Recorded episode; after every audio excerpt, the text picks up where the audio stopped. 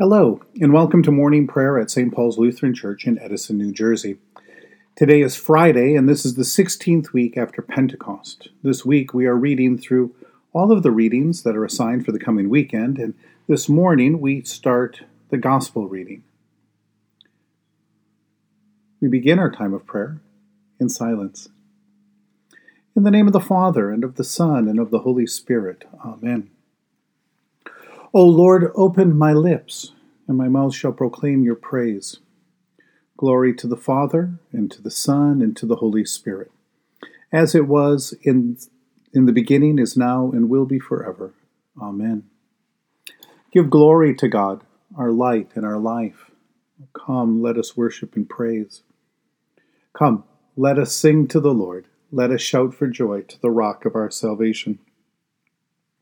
Let us come before God's presence with thanksgiving, and raise a loud shout to the Lord with psalms. For you, Lord, are a great God, and a great ruler above all gods. Come, let us sing to the Lord. Let us shout for joy to the rock of our salvation. In your hand are the caverns of the earth. The heights of the hills are also yours. The sea is yours, for you made it, and your hands have molded the dry land. Come, let us sing to the Lord. Let us shout for joy to the rock of our salvation. Come, let us worship and bow down. Let us kneel before the Lord our Maker. For the Lord is our God, and we are the people of God's pasture and the sheep of God's hand. Come, let us sing to the Lord. Let us shout for joy to the rock of our salvation. Long ago, God spoke to our ancestors in many and various ways by the prophets, but in these last days, God has spoken to us by a Son. A reading from Luke chapter 17. This morning we'll read verses 5 and 6. The apostles said to the Lord, Increase our faith. The Lord replied, If you had faith the size of a mustard seed, you could say to this mulberry tree, Be uprooted and planted in the sea, and it would obey you.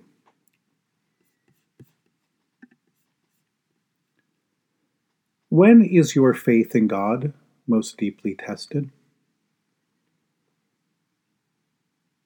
I have found that when I feel powerless, my faith in God is most severely tested. I can think of an example like Paul as a prisoner in chains, or Jesus from the time of his arrest in the garden to his death. When questions of life and death are suddenly beyond our own power to influence. These are the times that try our faith. Because faith in God and God's goodness and God's promises in times like that are really all that we have left. And at the same time, God's goodnesses and promises seem so far away from our current situation and circumstances that we can only trust thinly, smallly, feebly, that God will yet remain faithful to God's word, in spite of all that we see around us. In our readings this week, we have stood side by side with God's people as they leaned on this kind of thin and wavering faith, trusting that God would not let them fall. And now we hear the apostles ask Jesus to increase their faith. Lord, increase our faith is the kind of prayer that we can take with us throughout a day, a kind of ever present prayerful response to the trials of each and every day, trials that tempt us to give in to fear and anger and the many forms that despair takes on. Lord, increase our faith. We can understand and feel it and pray it deeply from our souls.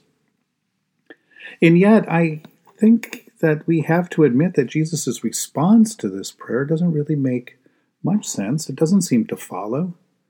And as many times as I've heard this phrase repeated in one form or another, I've also heard it kind of as a way of Jesus' scolding that accuses me of not being able to even muster a single mustard seed size of faith. But that cannot be Jesus' answer to the apostles' prayer for an increase in their faith.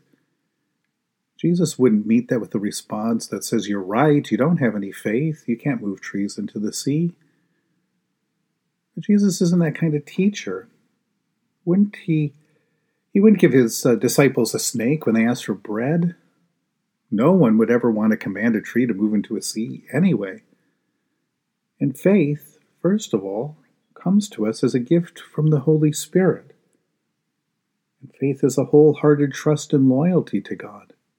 And it's not some magical force or power. So, so what does Jesus' response to the disciples' prayer mean? Could it mean something like this? The faith that God has given you is enough even if it seems small in quantity, even if it seems insignificant, and even when you feel powerless. Remember, it is not the power of your faith, the power of the God that you put your trust in, the God who created the heavens and the earth, who also knows you and loves you. In the end, our trust in God over all people powers and things will be vindicated, even if at the moment that prospect seems as unlikely as a tree obeying your command to get up and go into the sea. Our faith is always about the one in whom we have put our trust, in the Lord our God, in Christ. We do not need more faith or faith increased, but like Habakkuk, we need our faith strengthened to watch and to wait for God to keep God's word. I pray that this time, each day that we spend together in prayer, helps you in that same kind of way. That it sustains in you, it stirs up within you the gift that God has given you faith in God's promises. In Jesus' name. In the tender compassion of our God, the dawn from on high shall break upon us. Blessed are you, Lord, the God of Israel. You have come to your people and set them free. You have raised up for us a mighty Savior, born of the house of your servant David.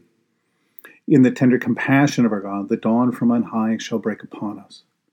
Through your holy prophets, you promised of old to save us from our enemies, from the hands of all who hate us, to show mercy to our forebears, and to remember your holy covenant this was the oath you swore to our father Abraham, to set us free from the hands of our enemies, free to worship you without fear, holy and righteous before you all the days of our life. In the tender compassion of our God, the dawn from on high shall break upon us.